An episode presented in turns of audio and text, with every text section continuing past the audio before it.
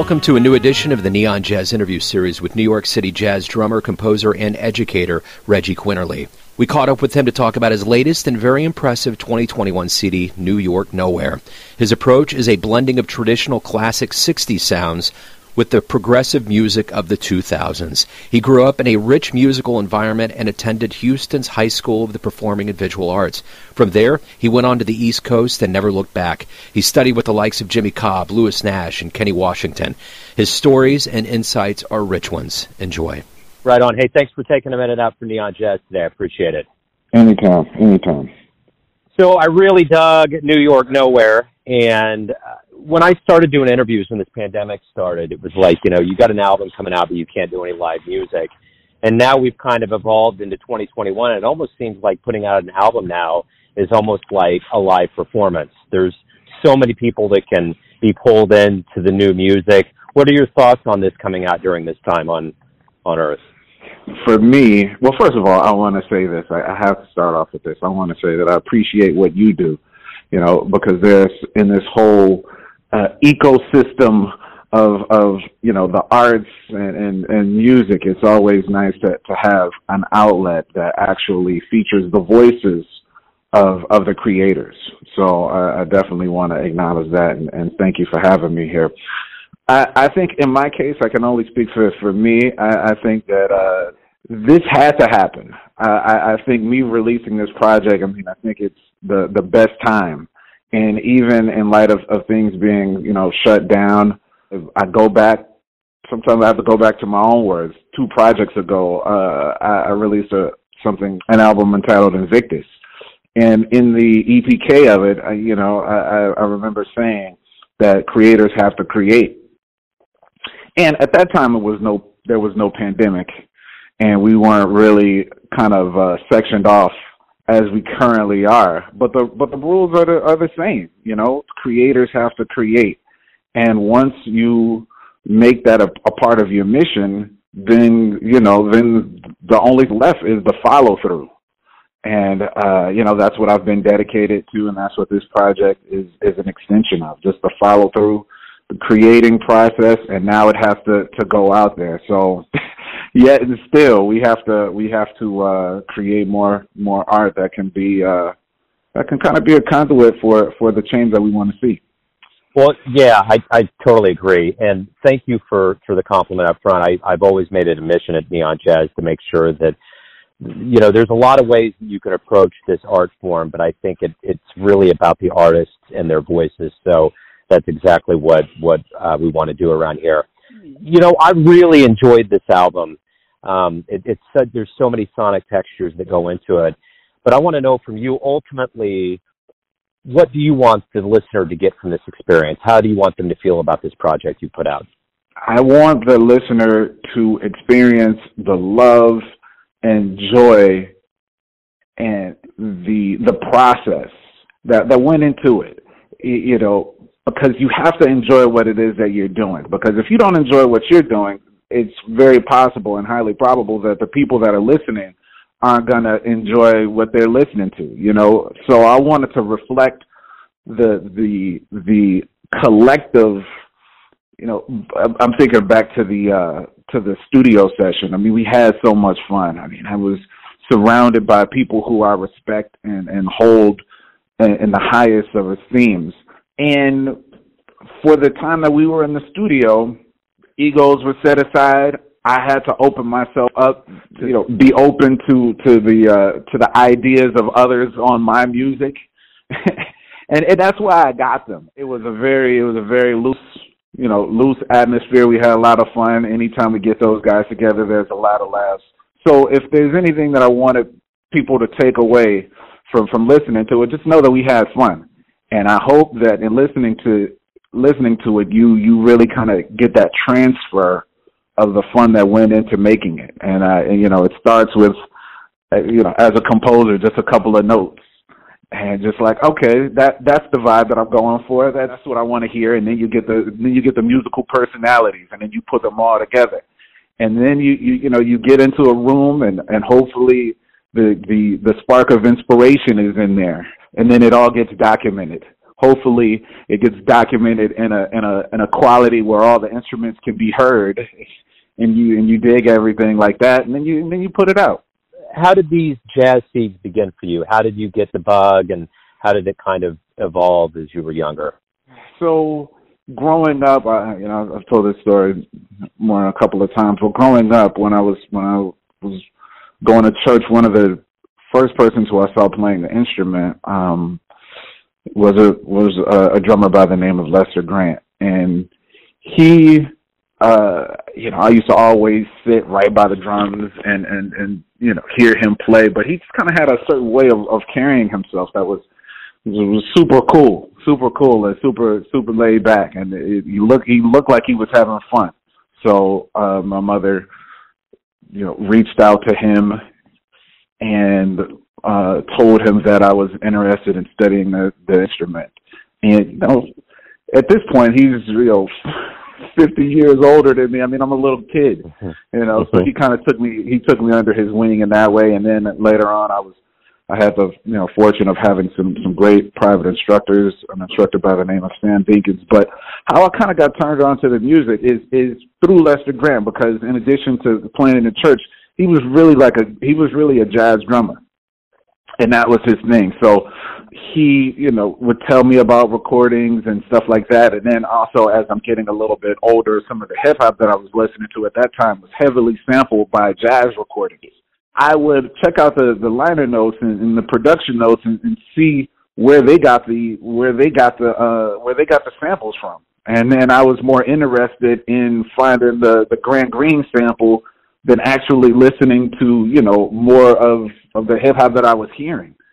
And and for me, the music at that time, and even still to this day, it didn't sound like anything that was around me. You know, the the sonic texture. I remember the first time I heard you know kind of blue on a tape that one of my my mother's friends w- was playing. It didn't sound like anything I'd heard. It didn't sound like anything on the radio, and I was immediately kind of transfixed the, by the sonic qualities. Like, wow, how do they how do they do that? Like, how does that how does that sound so cool? Like, how, you know. And then from that point, it, it's been a process of discovery and trying to check out as much music as possible, and and that's something that I can actually say that I, I do every day. What was the first live jazz show you saw that blew you away? I can't. I don't want to rack my brain to try to think about the first jazz show that that that blew me away. But you know, because it, I mean, when I first started seeing shows, it's every one of them blew me away. And and this we're talking about you know local musicians who I think were just as as talented as as any of the big names. So every every jazz show that I saw blew me away, and I can't even I can't even send. You got to send that question over ahead of time. So I can really rack my brain instead of being on the spot. But yeah, I saw uh, I saw a lot of great shows over the years, and I'm still getting blown away by great shows. Yeah, so yeah. I'm, I'm with yeah. it. Yeah, totally. What about mentors? What what voices have remained in your head? What what people have given you great advice that you've just remembered over and over throughout the years? Uh, one of my first teachers, Lester Grant, he always said, you know, don't forget about the blues. That's a great one. I think one of the biggest would be my my my current mentor. One of my current mentors by the name of Sam Dinkins. And Mr. Dinkins was so important because he was the he was like the, one of the first persons that I I saw being a professional musician that like could really do this where I saw that okay no this isn't just a hobby this is something that you get better at this is something that you have to respect yourself before you expect anybody else to to kind of hold you to that same kind of respect. So he he was because he I think when he was in in college he was actually a business major. So he took that that and applied it applied it to music. So I mean he's he's always been my constant inspiration on just how to handle yourself as a musician. Then when I get to college years, you know, I, I went to the new school in um in New York and some of my mentors included uh, the great drummer Michael Carvin and the bass player Reggie Workman. You know, so many great teachers that I had. Kenny Washington and another great drummer. I mean, they and they all from them, I, I, I, I grabbed little pieces. Then later on, I, I went to uh, the Juilliard School, and, and there was a great faculty there as well. You know, with Kenny Barron and you know Frank Kimbrough, you know, and all of these people. And I, I learned to to try to be as perceptive as possible and, and try to pull different different things from there. So I mean, there were so many conversations I will say if I had to sum up all of those experiences in, in one in one kind of small idea, I would say if this is what you're gonna do, if music is what you're gonna do, then try to be as prepared as possible. That means, you know, learning an instrument, learning other instruments, being, you know, as tapped into to the history as possible. Because you're gonna you will use all of it in, in one way or the other. So yeah, if this is what you're to do, then then the uh, the studying never stops. And the beauty of life is that it's surprisingly cyclical, and because of these mentors, you've become who you are on the bandstand. What do you try to show young players and up and comers that you get a gig with? What what is it that you want to give them? You know, I, I never even think about myself as, as showing others. If there was anything that I've been shown that I would try to reflect to others, is um, that the process that everything you know you, that you just said that is, that is cyclical. Uh, that everything is a process. Every time I play, I'm trying to grow. I'm trying to to, to kind of better myself, and you know each kind of coming back to the to the recorded works. Each album is a, is an opportunity to kind of uh, document another side of my musicianship. You know, small, little by little makes big you know so be be encouraged i would i would say that that's probably one thing that i would like for all uh musicians especially to uh to be aware of be be encouraged because it's it's not easy there's so many things that that can sit on the other side and discourage you from accomplishing what it is that you were made to do so every day you wake up, you're you're you're an artist, you're a creator. What is the most exciting thing about waking up every day, knowing that you're a professional musician? Hmm, the most exciting part. I live to to find to find new things, to make new connections. And when I say connections, you know, I'm not talking about like business connections, but I'm I'm I, I wake up and I'm always looking for new ideas, new ways to, to make connections between something that I'm reading, something that I'm actually seeing when I'm when I'm driving to drop my my kid off at daycare or or something that I'm hearing. It's like all of this information is is is is swirling around in me. You know, I'm just kind of waiting for these new connections. I'm, I'm I also a big part of what I do is I, I, I do a lot of teaching as well. I teach some uh, some jazz history classes at, at Hunter College and at the Juilliard School in the evening division. And so I'm always thinking about my next class. I'm like, all right, okay, cool. I'm I'm got a class coming up on uh Charlie Parker, and I'm and I'm like, well, I could just kind of present the standard way of, okay, he's born. This is the the day that he's you know born, and this is that he ways that he dies dies and the date that he dies. But I'm thinking about like, how can I bring all of the other things that I'm interested in and kind of overlap it over this story. Like, how can I really think about? Well, you know, Charlie Parker is actually the, the the head of a of a of a new musical movement. It involves all of these other you know other musical personalities from then even until you know all of the people that he inspires. Like, how can I how can I find the the biggest way to uh to make that idea as crystal clear as possible to others.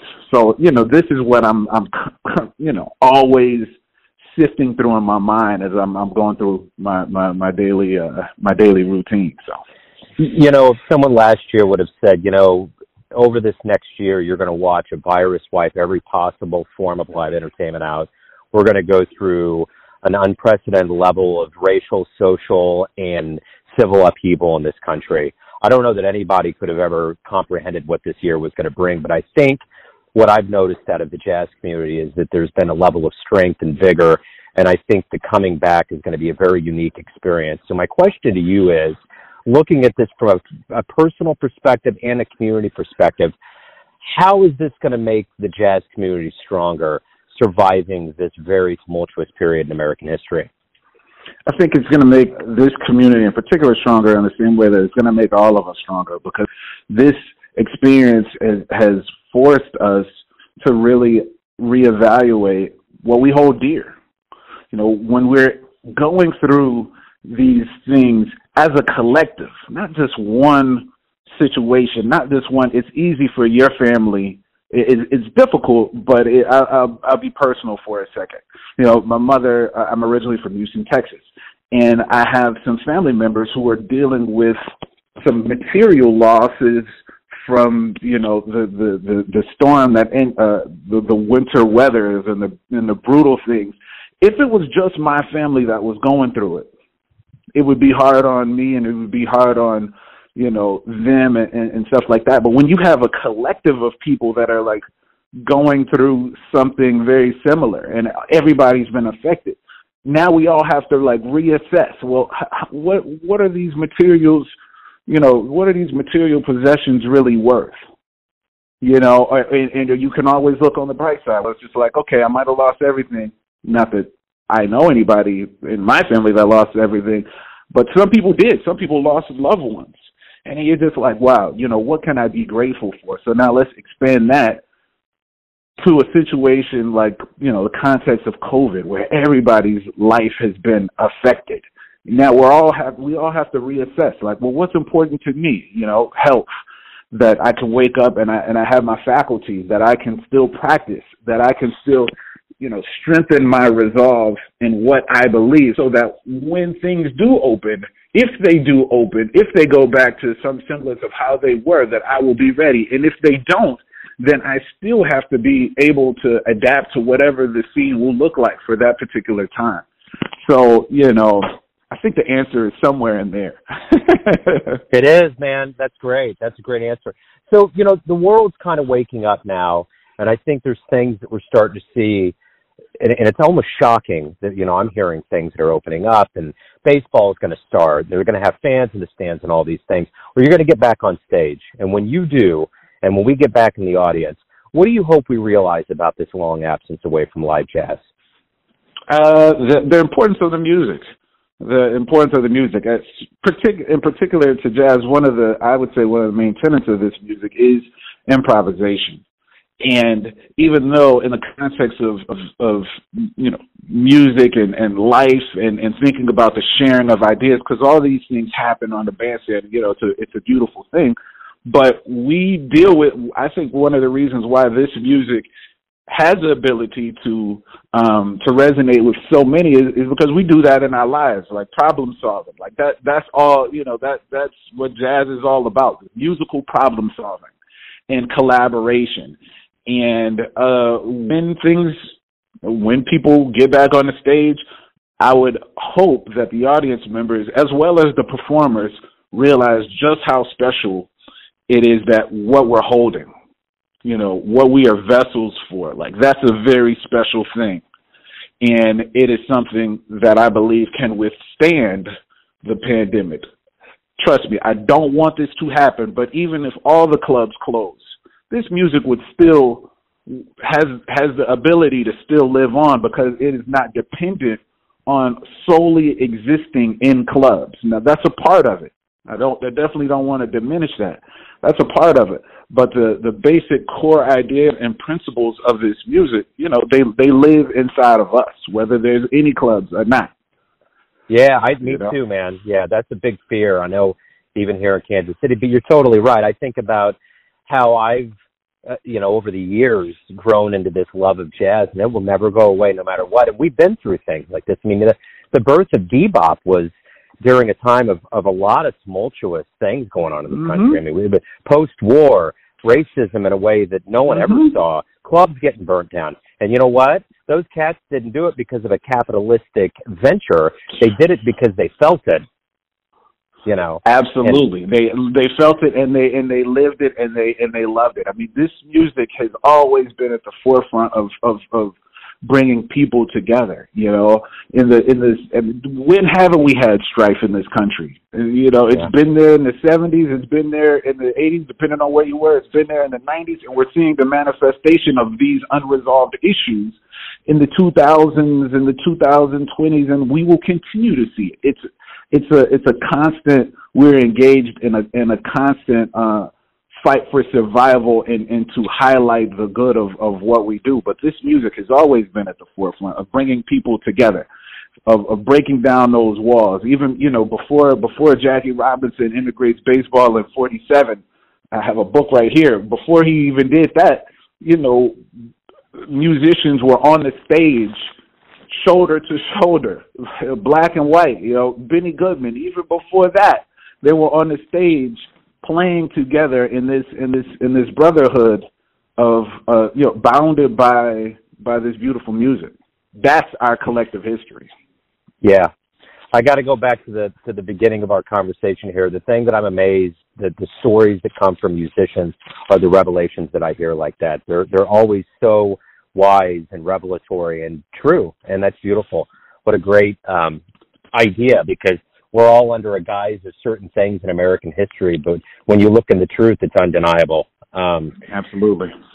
So, uh, my final question to you is this: Everyone has a perception of you and who they think you are—your family, your friends, your fans. But you're the one that's ultimately living your life. Who do you think mm-hmm. you are? I think I'm a student of the music. I hope to be a student of the music. I hope to be um, someone that reflects uh, all the positive, you know, and and and and life giving, uh, you know, vibes of, of all that's good. That's what I hope to be. That's what I hope to be. You know, and it's a and it's a daily it's a daily uh, it's a daily process. So. Yep, I can vouch for it. With what with what I've heard in music and word, it, it, makes sense to me. Reggie, thank you for taking a minute out for Neon Jazz, and thank you for uh, doing what you're doing for the jazz community. Thank you so much, Joe. I appreciate you uh, calling and anytime. Thanks for listening and tuning in to another Neon Jazz interview, where we give you a bit of insight into the finest cats in Houston, New York, Kansas City, and spots all over the world, giving fans all that jazz. And thanks to Reggie for his time, music, and story. If you want to hear more interviews, go to Famous Interviews with Joe Dimino on the iTunes Store. Visit Neon Jazz at YouTube.com. And for everything Neon Jazz all the time, go to the neonjazz.blogspot.com. Until next time, enjoy the jazz, my friends.